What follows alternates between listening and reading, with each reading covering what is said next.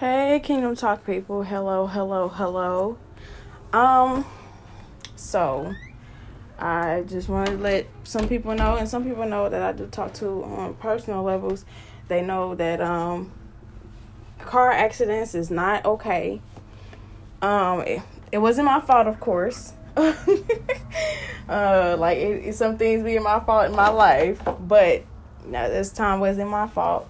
But um I just want to let y'all know God is trying to get when God is trying to get your attention, he will literally break everything down. What is in your life that God is trying to get your attention and you're not seeing what he's trying to do in your life. You're not seeing that. So whatever you're not seeing, you need to go ahead and see it.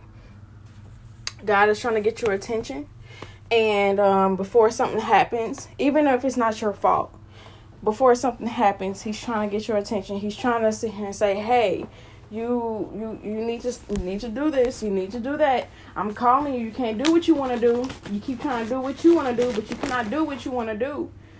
Um.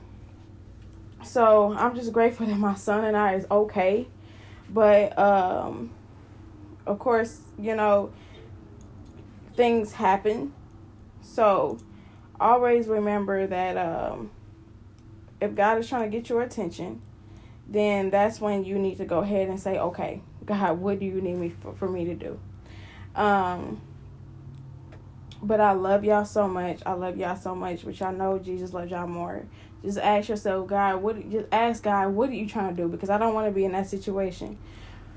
But God is so real.